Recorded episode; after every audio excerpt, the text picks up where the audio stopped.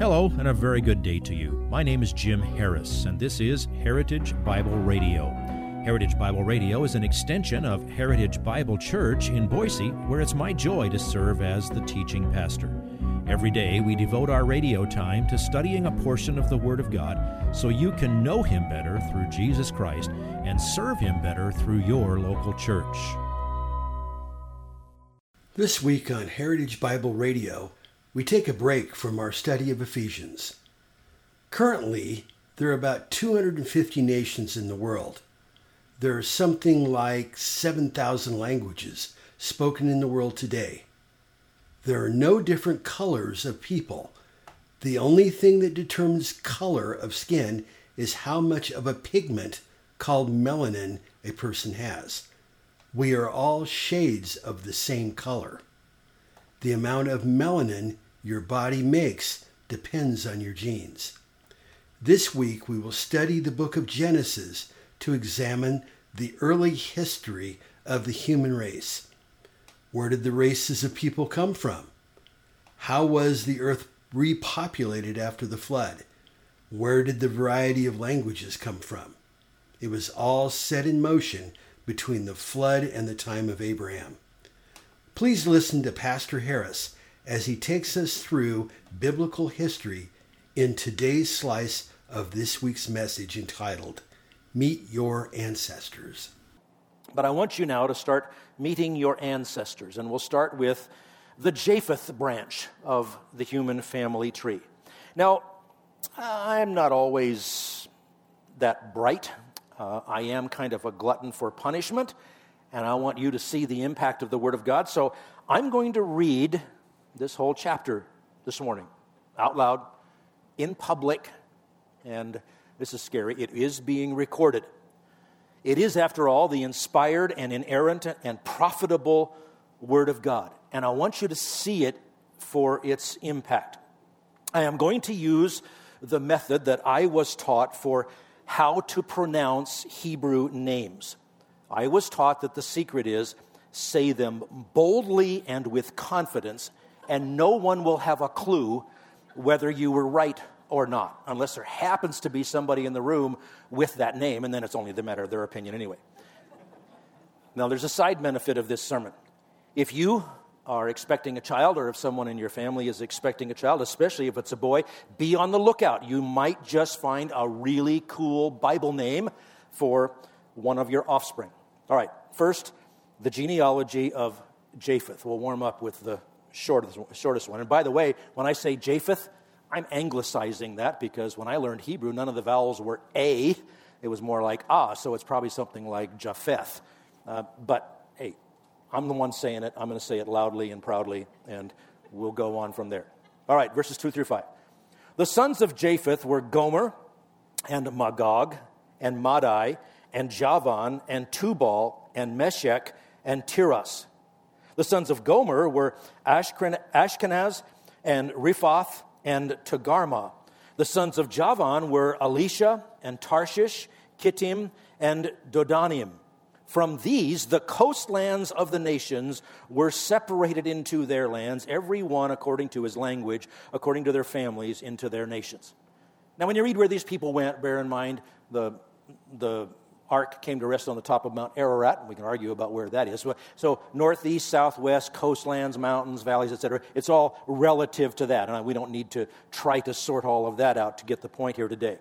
But if you trace the names of the people mentioned here, the known histories of peoples around the world, we can say that generally speaking, these peoples, the, the descendants of Japheth, headed toward Europe and Asia.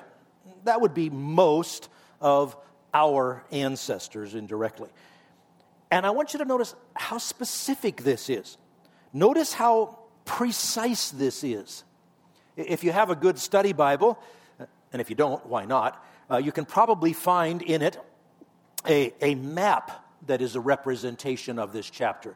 It might be called the, the Tables of the Nations or Ge- the Nations of Genesis, uh, chapter 10.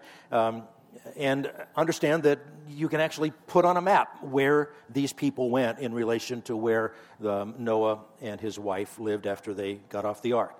Notice also, this passage assumes that you also have the following chapter. And you probably read it because it also refers to everyone according to his language. Well, until chapter 11, we didn't have the confusion of languages, but understand these generations in chapter 10 overlap the generation in which the languages were confused. So you got to take 10 and 11 together. Would you notice also that the Bible distinguishes people in very real ways by their land, where they live, by their languages, how they sound, how they communicate, by their families, who they are related to, and how many cousins are at the Thanksgiving table, and their nations. That refers to political boundaries. Skin color is not here, never was, and never should be considered a legitimate basis for distinction between people groups. Race is not a word or a concept that you will find in the Bible. Now, it does say run the race. So if you're talking about a 100 meter dash or a marathon, okay, use the word race. But if you're talking about how to divide people, it's a non biblical word invented by people with anti biblical, ungodly worldviews. And I'll give you more of that later and then again next week. It was a much later invention of man. So, as you're meeting your ancestors, you've seen the overview, you've seen the Japheth branch. Now comes the genealogy of Ham, not as in a meat you eat, but a guy that was named that. Genesis chapter 6, or chapter 10, rather, starting at verse 6. The sons of Ham were Cush and Mizraim and Put and Canaan. The sons of Cush were Seba and Havilah and Sabta and Raamah and Sabteka. And the sons of Raamah were Sheba and Dedan. Now Cush became the father of Nimrod. He became a mighty one of the earth. He was a mighty uh, hunter before the Lord. Therefore, it is said, like Nimrod, a mighty hunter before the Lord. A saying was built around this guy's great hunting ability. The beginning of his kingdom was Babel and Erech and Akkad and Calneh in the land of Shinar. From that land he went forth into Assyria and built Nineveh and Rehoboth Ir and Calah and Resen between Nineveh and Calah. That is the great city. Mizraim became the father of Ludim and Anamim and Lehabim and Naphtuhim and Pathrusim and Casluhim, from which came the Philistines and Caphtorim. Canaan became the father of Sidon, his firstborn, and Heth and the Jebusite, and the Amorite, and the Girgashite, and the Hivite, and the Arkite, and the Sinite, and the Arvite, and the Zemarite, and the Hamathite, and afterward the families of the Canaanite were spread abroad. The territory of the Canaanite extended from Sidon as you go toward Gerar, as far as Gaza, as you go toward Sodom and Gomorrah, and Admah and Zeboim, as far as Lasha.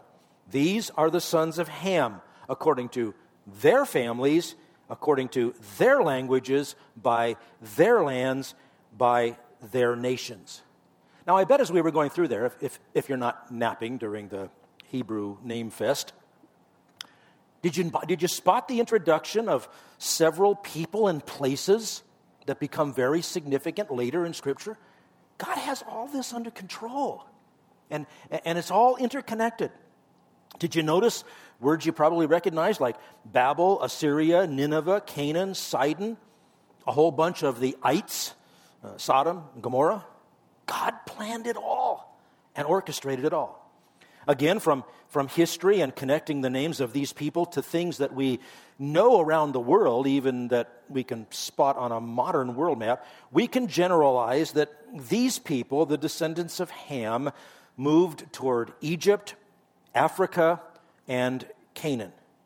Most interpreters believe that Cush was the progenitor of the Ethiopians, Mizraim was the progenitor of the Egyptians, and Put was the progenitor of the Libyans and the peoples of Africa in general. Canaan, of course, was the father of the Canaanites. Pretty significant for God sending Israel, Israel to drive them out of the land because of their wickedness. Most believe that because of the way it's worded here, that uh, Nimrod, the son of Cush, was the powerful leader behind the building of the city of Babel and its famous tower. All right, you're meeting your ancestors the Japheth, Japheth branch, the Ham branch, and now the Shem branch, finally, verses 21 through 31. Also to Shem, the father of all the children of Eber. And by the way, Eber is the root of the word for Hebrew, or Hebrews, comes from that. Also to Shem, the father of all the children of Eber, and the older brother of Japheth, children were born. The sons of Shem were Elam and Asshur and Arpachshad. That's one that you could pick for a name, especially if you're trying to raise an NFL star. I think Arpachshad. I think that's, that, that's, that's good. And Lud and Aram. And the sons of Aram were Uz and Hul and Gether. And if Arpachshad needs a middle linebacker, Mash. They probably pronounced it Mosh. Arpachshad became the father of Shelah, and Shelah became the father of Eber. Two sons were born to Eber. The name of the one was Peleg, famous soccer player. For in his days, the earth was divided, and his brother's name was Joktan. Joktan became the father of Almodad and Sheleph and Hazarmaveth and Jerah and Hadoram and Uzal and Diklah and Obal and Abimael and Sheba and Ophir and Havilah and Jobab. All these were the sons of Joktan. Now, the settlement extended from Mesha as you go toward Sephar, Sephar, the hill country of the east. These are the sons of Shem according to their families, according to their languages, by their lands, according to their nations. Try to put that on a map. This group centers in Asia and the Middle East, and they become the, the focal point. Some of these become the focal point for tracing the line to the Messiah. If you would like this message on compact disc, let me know and we'll send it to you. You'll receive the entire message, not just the portion on today's program. You can order by phone at 353 4036 or by writing to us at 7071 West Emerald, Boise, Idaho 83704, or on the internet at hbc boise.org. Heritage Bible Radio needs your prayers and your financial support. Once again, you can reach us online at hbc boise.org or by telephone at 353 4036 or by writing to us at 7071 West Emerald, Boise, Idaho 83704. And if you need a church home here in the Treasure Valley, I hope you'll visit us any Sunday at 7071 West Emerald. For Heritage Bible Radio, I'm Jim Harris. See you next time. Bye bye.